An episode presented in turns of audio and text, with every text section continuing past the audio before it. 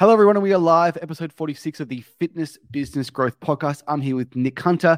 Today, we're talking about Nick's journey as an early franchisee of Revl Training and a brand new software he's developed, Recovr. Nick, how are you, mate? I'm good, mate. Really good. Yourself? Awesome. Let's, thank you, mate. Let's cue the intro and we'll get started.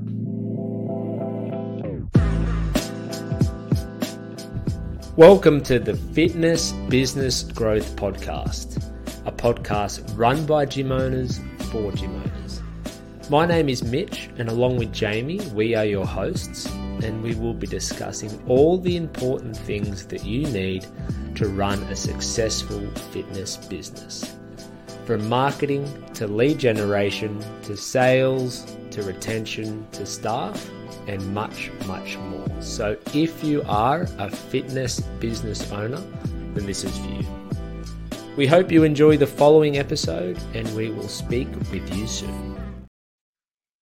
So, Nick, I've got to say this quickly. It says we talk about sales, retention, and staff, but let's be honest, it's usually lead generation and sales. There's not much about retention, which is why I invited you onto the podcast today. Mate, how are you?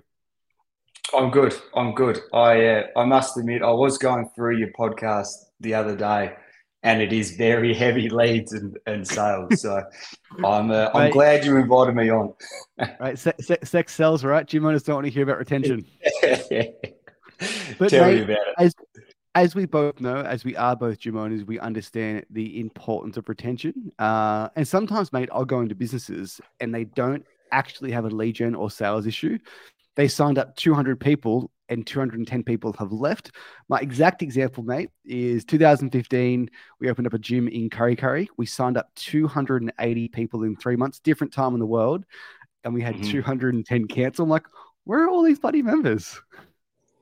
It's nuts. It's, but it's so common though, isn't it? Yeah, I think, yeah. and I don't know why it is. Yeah, maybe it's just because everybody else does it. But you're so heavily focused on on leads and and new members, and you know you ring the bell when a new member signs, and it's and it's great.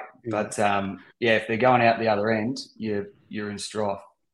Yeah, I always like to draw analogies back to fitness, mate, because our audience understands it really well. Like mm-hmm. at the end of the day, you can you, you can do as much exercise as you want, but if you're not in a calorie deficit, you're not going to lose weight. The principle is you can sign as many people as you want, but if more people are losing, your net member movement is going to continue to go backwards. So, Nick, what impressed me about you the most, mate, is that we're the same, as in we own gyms, we walk the walk. This isn't theory, it is practical. Now, mm-hmm. forgive me if I got this wrong. Were you the first ever franchisee of Revl Training? We were, we were. There was there was sort of a group of us. There was two or three, I think, that opened at the yeah similar time. But uh, yeah, we'll, we'll claim it. We're definitely the number one. Number one. So, wait, I had the number two franchisee of F45 on. So, you're the first number one I've ever had on. Yeah. I'm Gonna try, to track down the first franchisees of Fitstop and BFT and just complete complete the role. but, mate, before Revl, what was your experience like? Like, how did you get into the fitness industry? Yeah, so my like, I'm actually a physio by trade. So I um yeah was consulting for the last sort of ten years. I um ran my own physio clinic for probably four or five of those years. Um, but always loved fitness. You know, always trained off on, on the side. And um, for me, I thought, you know, I wanted a place where I could send my clients that were, you know, recovering from their uh, from their injury into a space I trusted the training and the, and the product to get them fitter and stronger again. Mm. Um, so I was you know, lucky enough that that a mate of mine approached me and he sort of came from the fitness industry and said, mate, we should we should open up this gym. We've got this concept of having um, having the, the gym, but then also the physio clinic off to the side, and then yeah, the, the rest is sort of history. So the gym and physio clinic to the side was that not a Revl? Was that like a, a test? Was that a different brand, a different name? What was that first location? Yeah, so that was a that was a different brand, a different name. Um, they were they were another franchise that they're not longer around anymore, but they were from Sydney, um, and so we yeah they had that model in in Sydney as well, um, and that's sort of what attracted us to to them. Um, but in saying that, we always knew that that was the model that we wanted, and yeah, even thinking about it now, going back all those days, like when you talk about the gym space, you know, the, the number of members that might get injured in the gym it's mm. all about trying to keep them and, and get them back into the same facility. So, um, yeah. well, mate, yeah, I've, that I've was... tore my I've my ACL twice, so I've visited yeah. every physio in Newcastle, and it took me a long time to find one that I trust and that I refer out to. And what I mean by refer out to is physios don't fearmonger and scare the members from returning, as we know that movement is the answer to most things. So it's definitely a thing that we struggle with where someone would go to a physio and they've got a bad big toe, they got a bunion. Oh, you can't do upper body, can't do upper body, can't cancel your membership. Don't try just stop, just stop. Yeah, yeah, yeah. Well, that's that's it. Is it like yeah? My whole philosophy with with physio was there's always something you can do. So mm. if you've mm. got a shoulder issue, you can sit on a bike for 40 minutes. Like 100%. It's, it, it's not it's not rocket science. And the and the thing that I think some physios don't quite understand with people that that train, like fitness is their life. Like that's their yeah. that's their happy place, it's their community. As soon as you yeah. pull out of that community, like their life tends to go on a on a different yeah. way. So yeah, for me, mate, I've dealt with some chronic pain in my life, and people that go through chronic pain don't understand what it's like to have a sore knee for ten years and how much it can get you down, and how depressive is a strong word, but it, it like mm. exercise for me, it is my antidepressant. It what makes me feel good, keeps me sharp, it keeps me clear, it allows me to eat more food. Food's great. so for it's me, mate, like train, training has been my anchor since I was 18. And when it's taken away from me, I am a different human being. Mm-hmm. Yeah. Yeah, I, I feel you. You're grumpy. You're, you're, you're not you're not a nice person to be around generally. Yeah, I don't handle objections quite as well. I don't handle cancellations quite as well. no, that's true. Well, the, like the thing is, you, yeah, again, all about retention, but you, know, you, you often see you know members that will have an injury and they'll just sit on your suspension list. They'll sit there, mm. sit there for weeks and weeks and weeks and weeks, and then you know all of a sudden, you know, they're gone. They, they don't come back. Once once a member's on the suspension list for yeah over three four weeks, like Nine oh, mate, they're, they're a cancellation in our world. They're on net member movement. so, mate, I want to talk uh, about the transition from one franchise to then opening up Revl training. Now, I think I mentioned to you, I'm in Newcastle, New South Wales. Yep. Uh, there is one Revl in Newcastle at Charlestown. Talk to me about being the first franchisee of Revl, like how you mm-hmm. opened it. What was that, that experience like? Because when you open a franchise, you're effectively buying into a system, buying into a brand. But at that point in Unley, Revl didn't have a brand. So how did you take that from unknown to known to having a successful studio? Yeah, a lot of work. Um, what?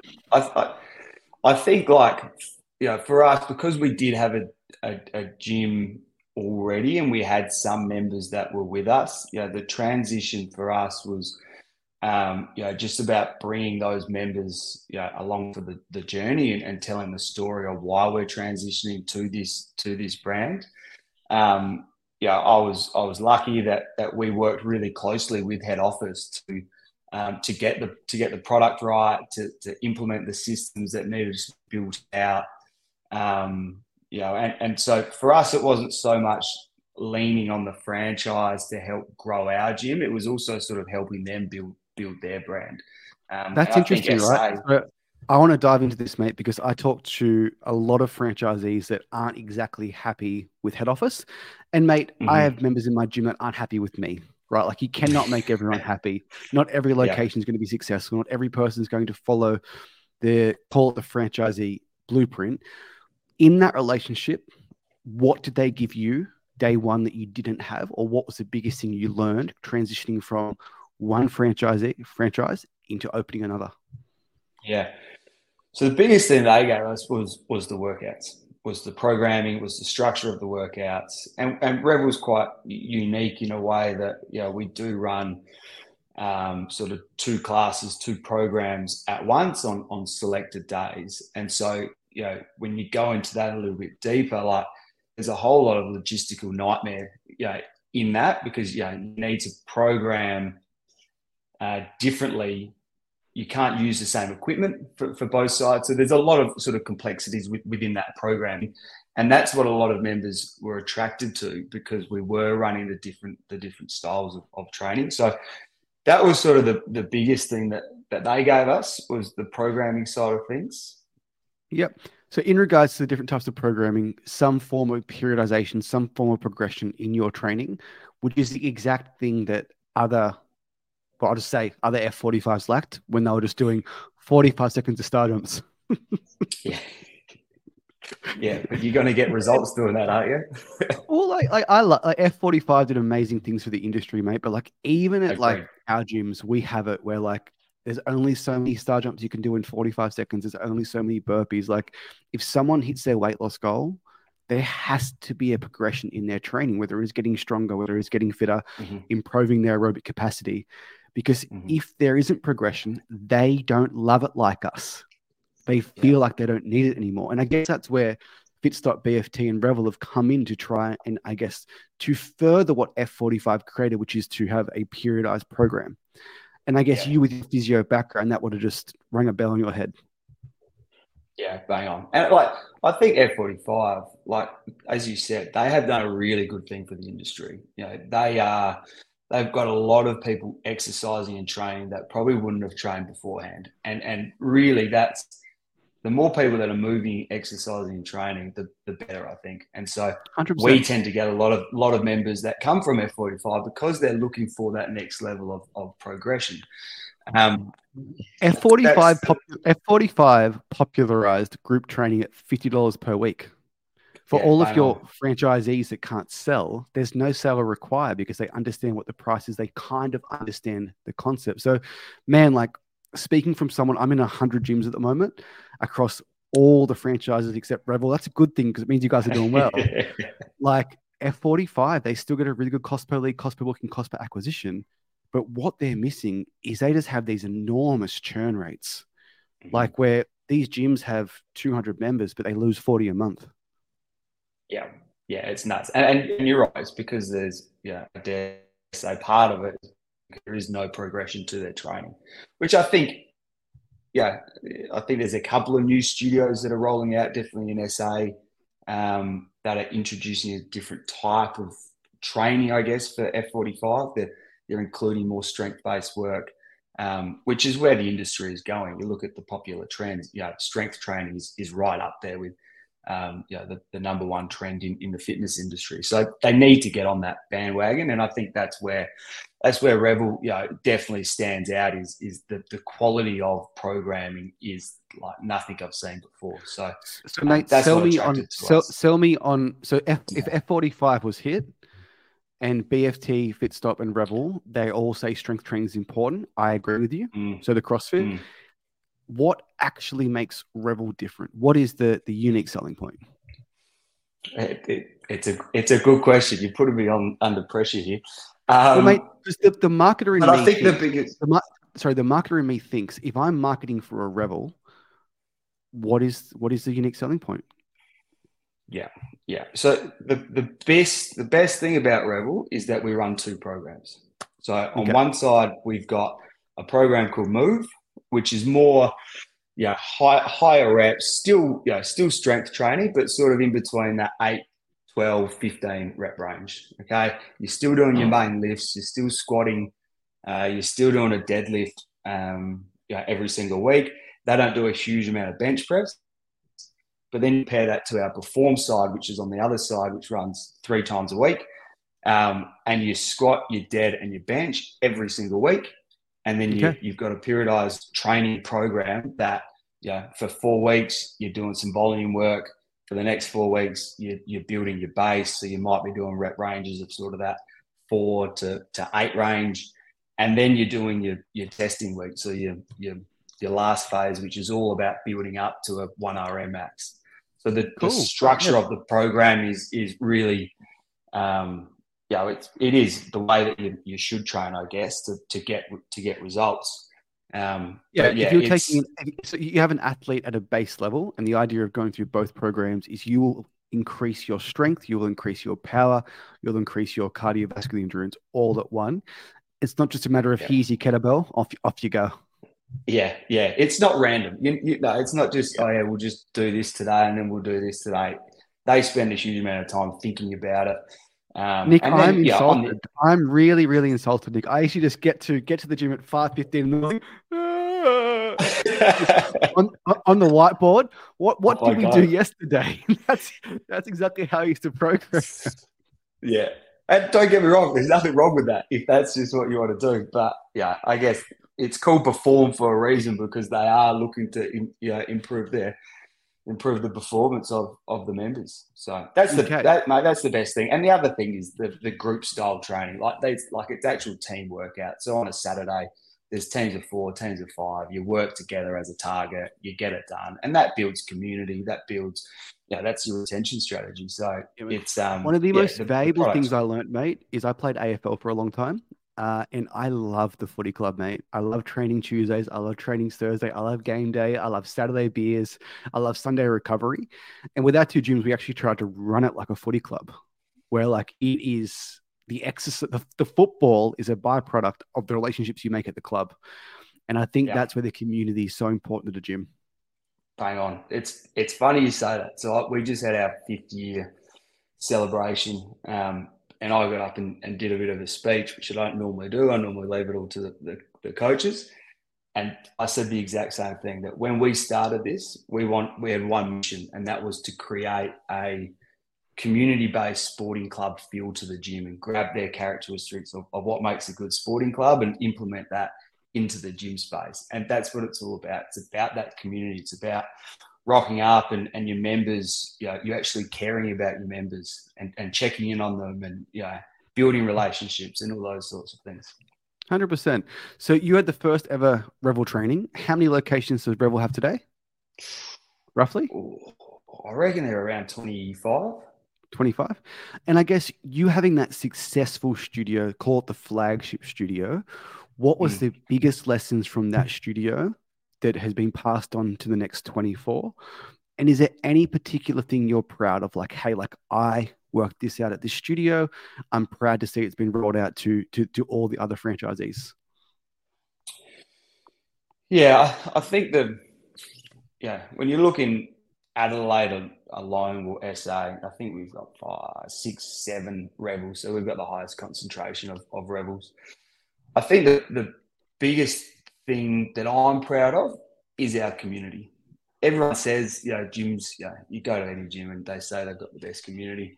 We we constantly get messages from our members, new members that say, Hey, I've been to some really good community based gyms, but there's nothing quite like what I've just experienced walking in. And that's, you know, that's having, you know, we've got members. We don't even sell, like literally, we don't, we barely need to sell because we'll have new members that come in and then we'll have old members that will go up, introduce talk about the product, talk about the community. Mm. They'll help them throughout the session. They're laughing with the new members. They've never even met them before. And then all we have to do is just like, okay, what membership option do you want? Yeah. It's one of my favorite things when our OG members, the fittest members in the room, they walk up to the newbie. And if they partner up with them, effectively sacrificing their own workout, that makes me so fucking proud. Yeah, bang on and just because they care, they they care about the community, they care about the gym. Um, yeah, but yeah, that that would be hands down the, the best thing. And and I think Revl, you know, generally has. You go into most studios, and, and I think that you can sort of feel the, the community inside those gyms. Yeah.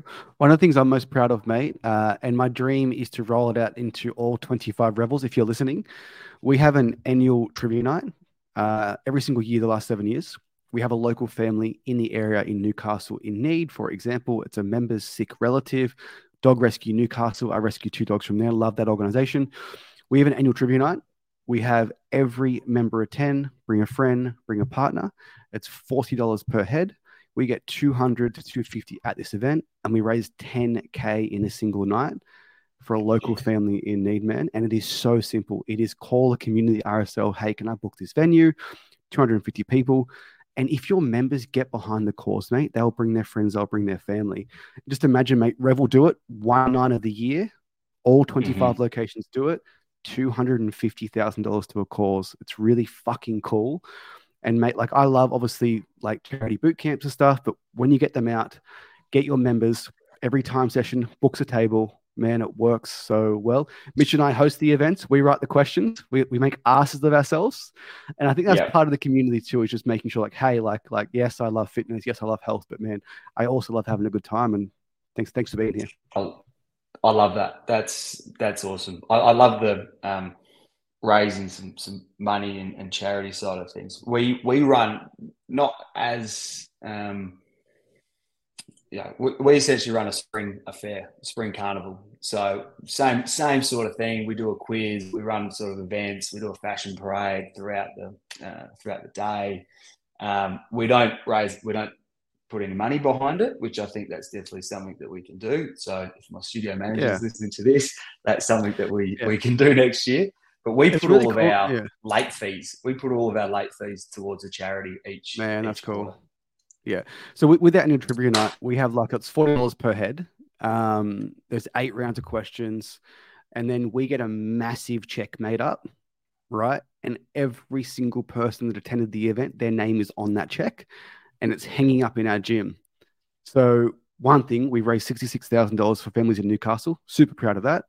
But every single time a person walks into our gyms, there's a big fucking check on the wall.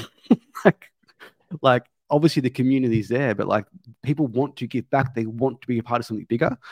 And it gives yeah. our members so much pride to see their names on a check when they've donated money to Dog Rescue Newcastle. Yeah, love that. Congratulations, mate. That's, uh, that's thank you, mate. Awesome. In all seriousness, like every single gym in Australia should do it. Like, because mm. there's something yeah. about raising money for because we originally raised money. We raised money for um like a breast cancer foundation. Obviously, I've got nothing against breast cancer, but there's something about doing it in the local area, man. Mm. And it's horrible yeah. to say, but someone in your community has, has a loved one that's going through it at the moment. And if you can do it for them or a member, mate, it's really, really special. Yeah, no, I, I love that. That's a that's a great idea. So, mate, you own Revl Training Unley, first location, retention. Let's get into the topic of today's. So, you've invented mm-hmm. a new software called Recovr, and I'm not going yep. to pretend I know what it does yet. But I guess first things first, mate, is I want to talk about retention in general and how important it is. So, mate, do you want to just give us a brief summary of, of what a churn rate is and how it can mm-hmm. impact gyms around Australia? Yeah, so essentially churn is yeah the number of members that leave each month, yeah, divided by the number of your, your total member number. So generally, gyms will sit between the five and ten percent churn rate each each month. Um, some of your really good gyms will sit under that five percent. You know, we are lucky that we sort of sit not lucky we put a heap of work into it but we sort of sit around that that 2% each month some of the other gyms that we work with and we, we know um, will sit around that 2 or 3% um, each month and so cool. really if you, mind, Nick, yeah. if you don't mind I'll expand on that so gym owners listening you have 100 members yeah. if you have a 10% churn rate it means you lose 10 members a month now, that might not seem like a huge problem, but at scale, it certainly is because if you have 200 members and your churn is 10% per month, you lose 20 members. And if you have 300 members, your churn is 30 members. And if you have a profitable gym and you're churning 20 people per month, you probably need 35 to 40 trials to replace that people. From there, you need 200 leads for 40 trials. And operationally, it just adds layers and layers and layers of complexity and layers and layers of people's time that most gym owners don't have. Yeah. And, and, and the other thing with that as well, like think about you know, the competition in your local area. Like if every gym is doing that in your local area, like there's only so many people around a gym.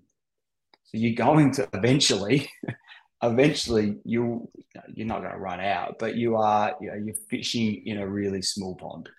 I'd love to share a story with you, Nick, because I did run out of people. So 24, 20, 24 years old, young, thought I was great, knew nothing about life, business, knew nothing about anything.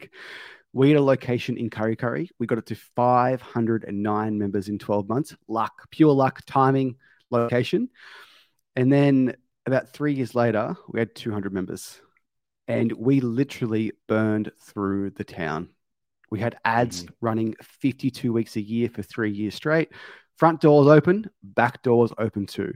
So if you are a local gym owner and it's getting harder and harder to acquire customers, your cost per lead, cost per booking, cost per acquisition continues to go up, you are going to run out of people. So take mm. care of the people in your studio. And that's like, man, that was a huge lesson for me. Like we like it's, it's a real thing. Like it's not like there's an infinite number of people in that in Unley that will resonate with Revl. Yeah, bang on, bang on. And I think as well, like yeah, the fitness space is getting more and more competitive. So, you know, probably traditionally or the last you know five years, you know, you probably could get away with having a churn rate of you know seven percent, which would be classified as about average. But I think these days, like if you're running a boutique gym, less than you know, call it less than 300 members, like your churn should be below 5%. Like there's no reason why it, sh- it shouldn't be. And yeah, often it's because, you know, gym owners, they don't, they, one, they might not know the benefit in churn um, or having a member retention strategy.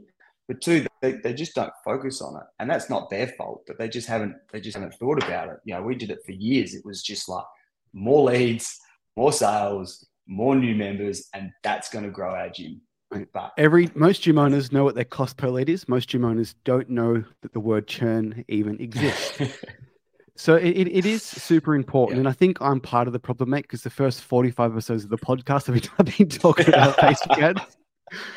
Uh, but my first experience in Kurri Kurri, if I looked after the members that I had, and my churn rate wasn't 20% at the time, we would have we would have made more money. And it's a yeah. crazy thought. It's a crazy thought to think that like, what if every customer you acquired never left? Now, obviously, that's mm. unrealistic. And you grow your business by one member a week, you're going to succeed. You can't you can't not succeed. Like you can fall yeah. ass backwards into a successful gym. Yeah, but the, yeah, the, the other thing with yeah, focusing on member attention, which is client experience, yeah, essentially, like is yes, you're going to decrease your churn, but because you're delivering a better experience to your members, they're actually you're going to create more referrers. So there's your, there's another lead strategy, and it's a heaps easier to sell somebody that's being referred to the gym than a than a cold lead that's walking through the door. So like, yeah. yes, you're reducing your churn by one, two, three percent, whatever it is, but then you're also increasing your lead flow from referrals. So like it's yeah. a net positive by even more. Mate, I've got a two-hour live training on how to convert cold traffic over the phone through a sales script. When you're selling referrals, it's hey, do you want to do what your friend did? Yeah. That's it. Yeah. What mem- what membership do you what, what, membership do you want to be on? I'll, I'll send you the link today. Like, yeah. Yeah. So so mate, I'm gonna tell you what I used to do back in the day. Mm-hmm. And I'd love to hear your thoughts on what is the best practice today and then transition into why you created your software. So every single week, we export our members list from. Uh, we have a system where Wodify will pick up if someone hasn't booked in for a session. We've had two head coaches reach out to people on Monday saying, Hey, we missed you. Let's get you back in. They haven't been on Wednesday. We send a, another message. Now, why I think that system is best practice I have the advantage of have really, really great staff that I love, care, trust, been with me for five years, but it takes a shit ton of time, mate. So, like, mm. what do you feel like is best practice today, and how does your software help with that? Yeah, yep, yep.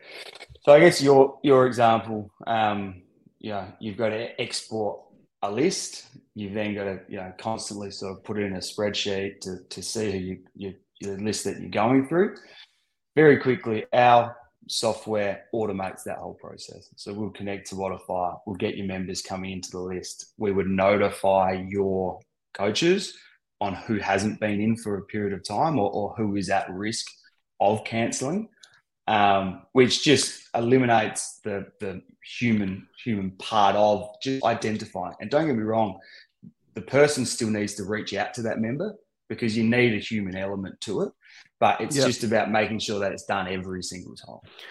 So, Nick, I love gym owners, but I'm sure you know they're all horrible with tech. So, let's just slow down a little bit here. So, you yep. have a software, for example, that would connect to my Wodify. And then, mm-hmm. as opposed to me having to give instructions to the staff to create a system to export the list for the staff to then reach out, and they're definitely going to miss people because they're human, your mm-hmm. software mm-hmm. will automate that entire process where it will say, Hey, Brody, my head coach, X person hasn't come. Please reach out today. So it just streamlines the whole approach. Yep, absolutely. So we, without going into too much tech talk, there's a thing called an API, which is like how systems talk to each other. Um, and essentially, we yeah we integrate, um, and then yeah we we notify your, your coaches of, of members that that are at risk. And I think yeah, yes, it might be that they haven't been in for a period of time, but it also might be that they're just a low user. So maybe they've mm. gone from four sessions a week to now one session a week. Like that member's still at risk of cancelling.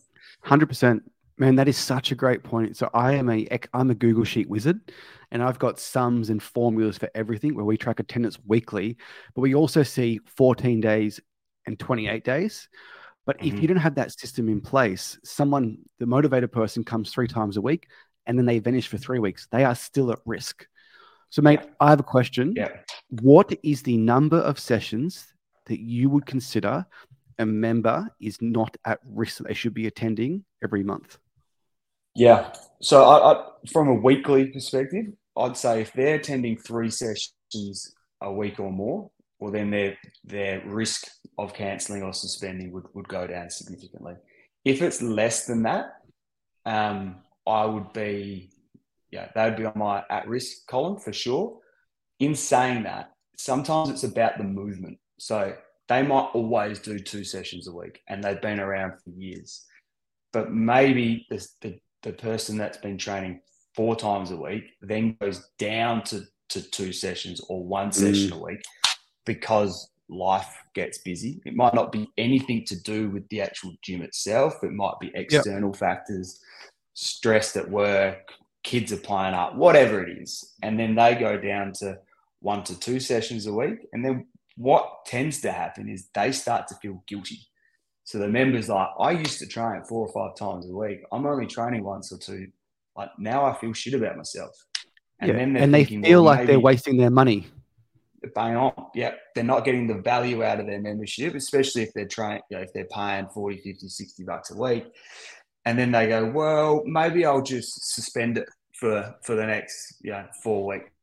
Yeah, Christmas is coming back. Christmas is coming back. Our school's back to yeah. school. It's Valentine's Day. It's Easter yeah. long weekend. After, oh. just after that, after that next event that just keeps rolling and rolling and rolling and rolling.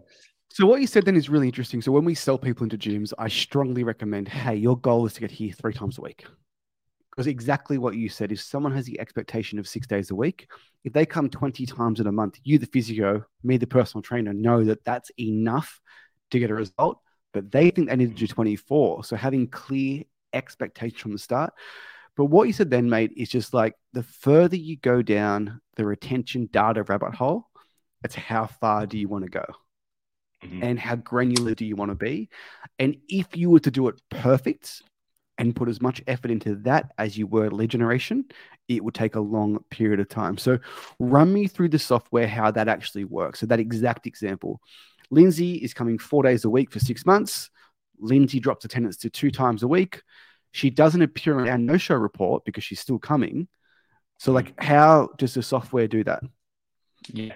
So, we essentially analyze the data So, we analyze your booking systems data, and then we've we've built some things in the back end that essentially score each member, and then if they pass that threshold, well, then they would be deemed as at risk.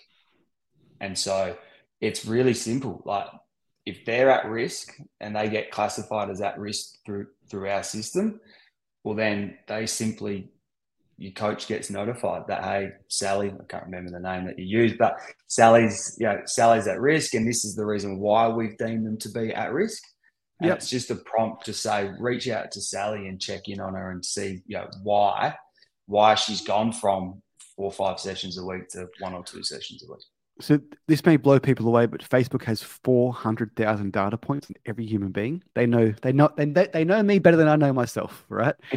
so how many data points are you tracking? Because that example with Sally, right? That must be you must mm-hmm. be tracking attendance the week before, but you must mm-hmm. be tracking average attendance if it's dropping for her to be scored as at risk. So, mate, a difficult question to answer, but what mm-hmm. are those two to three metrics that would make up a member score? Yeah. So there's lots of different data points that we we collect um, to really simplify it it is when their last session was, what is their average session or, or how many sessions have they completed over a period of time. Um, they're the they're the two main ones, really. And then we've got some other things in there like if they've if they've got an injury, yeah, they're definitely at risk of cancelling. Um, if they you know, haven't had a check in from the coach for a period of time, they're definitely at risk of, of suspending or cancelling. So there's just a whole... to jump in, Nick. Just to jump in, Nick, with checking with the coach, yeah. is that done through your software? So it, it, like for example, you send a message through there, and then okay, this person's been has a touch point. We we don't we don't send any messages because we don't want to come across as uh, it's just an automated message because that defeats the whole purpose of a, of a check-in. 100%. What you what you can do is you, you go through the list and you literally press a button that I've checked in on Sally, on Ben, on Sarah this week. And then that sort of, um, we, we use that data as part of our um, yeah, scoring system. Awesome. So what you just explained, Nick, is a very, very, very comprehensive retention system. And the majority of gym owners I know are currently doing nothing or next to mm-hmm. nothing.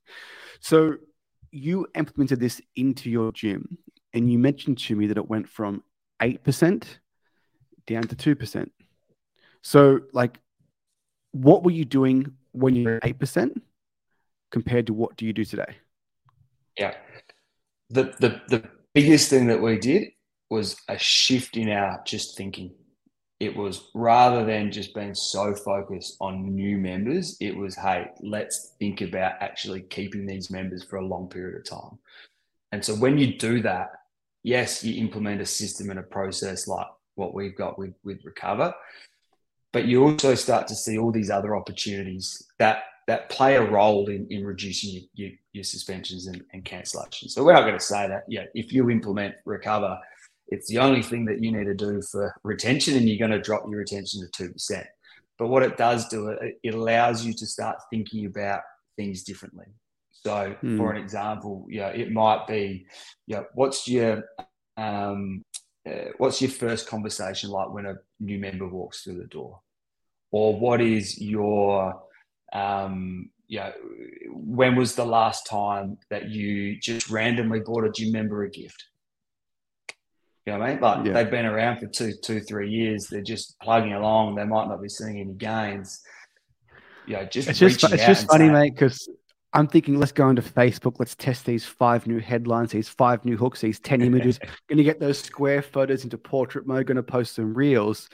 And if you put that much thought and detail into, well, what does the first 28 days look like for that new person? Mm. What are the touch points? What do we mm want mm-hmm. them to experience? And then back to the marketing side of me, if you have more touch points, it's also a great opportunity to ask for referrals. Nothing annoys me more, Nick, when no one, you don't talk to your members except when you ask for a referral. yeah. But if yeah, you have a weekly, if you have a weekly check-in or a weekly touch point, then on that third touch point, oh, just, just I'm not sure if you're aware, like Revl is having a bring a friend for free Friday. Do you have anyone in mind? Yeah. But if you don't have yeah, these systems absolutely. and software in place, you might act, you might ask a member at risk for a referral, and they think, fuck you. They're gone. Yeah, I'm out of here. And that's it. Like, actually, it actually, know, it actually prompts him. It prompts him to mm. cancel. Yeah, it does. Yeah, you're like, well, you're you're only thinking about me because you want a new member. You don't give a shit about me as a person. But like the the retention strategy that you mentioned before, and what part of our system is is all about. It's a reactive system. It's okay. They haven't been in for a period of time. Shit, I need to get notified. I need to reach out to that member the member knows if they haven't been in for a couple of weeks and then all of a sudden they're randomly getting a message from the studio manager to say, Hey mate, like, why haven't you been into the gym? Come tomorrow. We've got a wicked session going on. They know what you're trying to do. But I guess what we've tried to build into our gym and, and I guess the, the what recovery is all about is being proactive with that. So actually having a system where you check in and speak to every single member every single week. It doesn't have to be a sit down half an hour conversation, but it's just a check in. How's your training going, mate? How's life at home? Whatever it is. It might be a, a like on their Instagram photo, on their story, or, or, or whatever, just to feel like you give a shit about that member. And they're not leaving. Like if they if, if they feel like they are included into the community and into the space, there's no way that they're going to another gym, even if the product down the road might be better and it's new and it's fancy. Like they're not leaving yeah. your gym. it's easy to cancel a gym membership. It's really hard to cancel a community.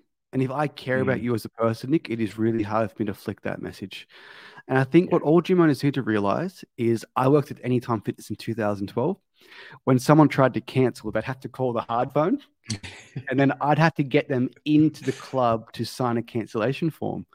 When yeah. the majority of boutique gym owners, the members have a direct line to you. They can message you right now, tomorrow, or the next day saying, Hey, Nick, sorry, mate, going to cancel. So yeah. you have to do everything possible to show that you care about that person to avoid that message happening or to make that message as difficult as possible to send. And you are still going to have logistical cancellations. People get pregnant, people move away, people lose their job, but not 10% of your members. That's when you can get it down to that that 2% mark. Yeah. And I think as well, like, yes, if, if you can have that uh, cancellation conversation with your member, you're able to hopefully workshop through and, and see if we can come up with a solution for for that member. But in saying that, like that conversation should have happened six weeks ago. Hundred percent. Sh- it shouldn't be left until you know they're they're gone because again, it just it leaves a really bad taste in some members' mouths. Like we, yeah, funny and and, and, and then and, and then you try and charge them thirty days, and then they hate yeah. you. Like seriously. Yeah. I know. I'm, I'm with it. We we just had a we we've just transitioned from a, our cleaning company that we use for the gym. And to cancel that contract has been an absolute nightmare. And now there's no way that I'm referring anybody to that cleaning company because the the know, the taste that's left in our mouth is like, nah, man, they yeah. they suck. Yeah. When I sell, mate, I sell from a position of care, love, and I build rapport and understand their reasons why, which allows me to then have the right to challenge them on some of their objections. And the principles apply with that cancellation conversation. If you haven't reached mm-hmm. out to your members except for asking a referral, they cancel and then you come over the top. Oh, you don't care about your fitness, do you? Oh, yeah, we'll see you in the new year. I know you've got time. You have no fucking right to say that. But if Nick knows Jayme, yeah. that I play AFL, I have two dogs, and Nick cares about me, Nick can actually have that, mate. Come on. Yeah, you're on the beers on the weekend. You're on the beers on the weekend, mate. Like, but like, I know what you, you're doing. You but you, yeah, but you generally can if you have that love and care. Yeah, no, bang on. Yeah, couldn't agree more with you. So, mate, going back to the numbers, eight percent down to two percent, meaning that, mm-hmm. for example, if you have 200 members, that means that you're losing. Hang on, four four members a month. Pretty much, yeah. You would get four members a month through referrals, through website inquiries, and through walk ins, so the business mm. can replenish itself without having to engage in a highly trained marketing company. I'm available. but if it was 8% and you needed to get 16 new members, that is when you have to put more effort into the lead gen. Mm-hmm. Yeah. And so the majority we don't we don't spend any money on marketing. Haven't haven't for two years. And what about and what about what about what about when your retention wasn't as good? Were you net member positive, net member negative?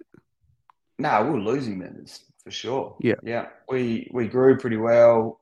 We, when we were doing lots of marketing, um, and then we we we started losing losing members quickly. And co- I think COVID, the c word, um, played a big role in that. Like it, it actually shifted our focus a little bit to like we have a really strong community here. We just need to build on this um, rather than just thinking about new members.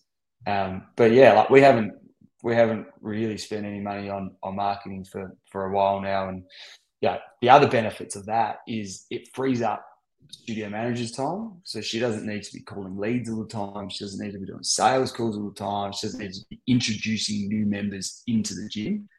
Yeah. Because, yeah and, that's the point I, and that's the point I was getting at. Like if you can fix your mm-hmm. churn percentage, the operational complexity of the business is much easier.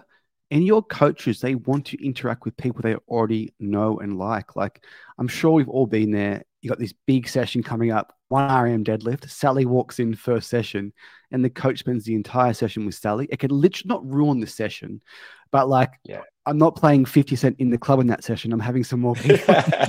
do you know what? There's definitely a change no, in the studio. Up. There's definitely yeah. a change in the studio if you've got a first timer. Oh, 100%. As you said, coaches love it. Like they love having members that have been around for a long time because they end up being their mates. And like mm. we've got, yeah, the, there's so many knock on effects. Like we've got our coaching group, like hasn't, yeah, we barely lose any coaches at the moment because they love the environment that they're in. You know, when we were losing members all the time, we had a pretty high turnover of, of coaches as well. Um, so there's yeah, like, there's so many benefits to to keeping your members around, and it's not yeah, we're not the only ones that have come up with a member retention strategy. Like good business is good business, and that's keeping your members keeping yeah. any customer happy really. Yeah. i think what you said is really important. Like obviously the software is great. It can help save time but it is shifting your belief in regards to it is as important as lead gen and sales. And when you have both that's when you have that good business. Yeah. It's it, it shouldn't be or it's it's and. It's lead gen and sales and member retention and yeah, yeah, we're we're we're doing things at the moment. You know, we're just about to um, release like a like a short course of actual member retention and, and how to train your staff and what's really important and the different touch points that you can utilize as well. Um, because for us, yeah, education is really is really important. As you said before, a lot of gym owners don't actually understand the importance of, of churn. So it's about sort of combining combining the two. So, Nick, if we install your software into Revl and you go from mm-hmm. losing four members a month to 16, that means you're 12 members extra a month for 12 months. That means you need to replace 96 new members. Your average mm-hmm. lifetime value may be $2,000 per customer. I hope it's more. It would be with your system. It's more. You're talking yep. about hundreds and hundreds and hundreds of thousands of dollars. If you can move that churn percentage from eight down to two, with a much happier business with much happier staff. Yeah. But even, yeah, even just small changes. Like if you go from eight to seven or eight to six, like it's still an extra 50, 60, 70,000 bucks every single year. It's not, you know, you, you don't have to be at two, 3% to make significant change. And to go from eight to 6%, like it, it's not actually that hard. It's a shift in focus. Yeah it may be. It may be. It may be like like this is how you give a high five. yeah, or just check in with your members. Just literally yeah. have a conversation with them. Like, yeah, it's yeah, it's not rocket science, mate. So, so, Nick, I've got two more questions for you. Second to last, what made you want to automate this process, and what made you want to develop this software? It's a good question. Uh, I don't think I've been asked that one before what made us do? I guess it just evolved, didn't it? Like we um, we were using probably a very similar system to what you use for for years, um, and then yeah, we sort of ventured down the, the technology space. You know, we've got a um, like a member uh, member facing app, which is more around uh, helping injured members and, and and providing early access to uh, to members to help you know, get their injuries looked at. So that's also part of the whole member retention um, strategy. Is you know, if you can reduce your injury rates and suspensions, well, then that helps with, with member retention. So that's sort of where we started, and then it's just sort of evolved from there to to be this bigger beast of a thing um, because we noticed that gym owners, you know, they need help with with member retention and and, and decrease in churn. So that's really where where it started.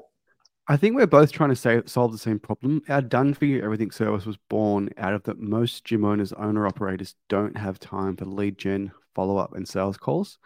And that mm-hmm. same person wouldn't have time to focus on retention. And if gym owners can get their time back, they don't burn out. And every single fit biz owner I talk to, they go through a period of burnout. And I've just never experienced that because we just don't, we just, I've, I've got Mitch, my business partner. I'm fortunate to have that, but most people are riding solo. Yeah, absolutely. And yeah, you know just as well as anyone, like the danger zone is that that period between you know maybe 100 members, probably less, maybe 80 members to about 180 members.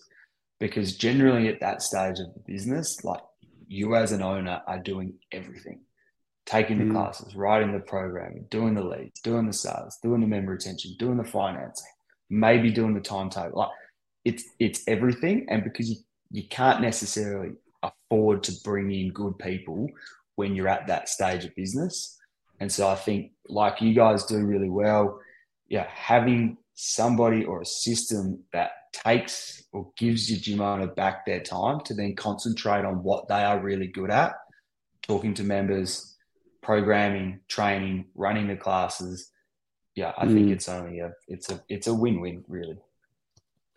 Mate, what's one question that I should have asked you that I didn't ask you? Um, if the Crows are going to win the grand final this year. And the answer is? Absolutely. Absolutely. Mate, I was, I was a centre half forward. I used to love Warren Tredrea. He was my hero. Really? Who, yeah, who do you who do you barrack for? Uh, I'm more of a Sydney fan, but I follow the NBA and UFC closely. But I used to just love Warren Tredrea. He was a big, fat, slow bastard like me. Great set of hands and a horrible kick. I, I just identify with him so well. Well, he's he was Port Port Adelaide, Port Power, which yeah, rival, big rivals with the Crows. So yeah, awesome. Well, mate, I really want to appreciate your time today. Uh, if someone wants to get in contact with you, how would they do that? Right, probably Instagram would be the best. I don't spend a huge amount of time on that, but it's just Nick underscore Hunter, I think underscore one, or just flick us an email at nick at recovr, R E C O V R dot com.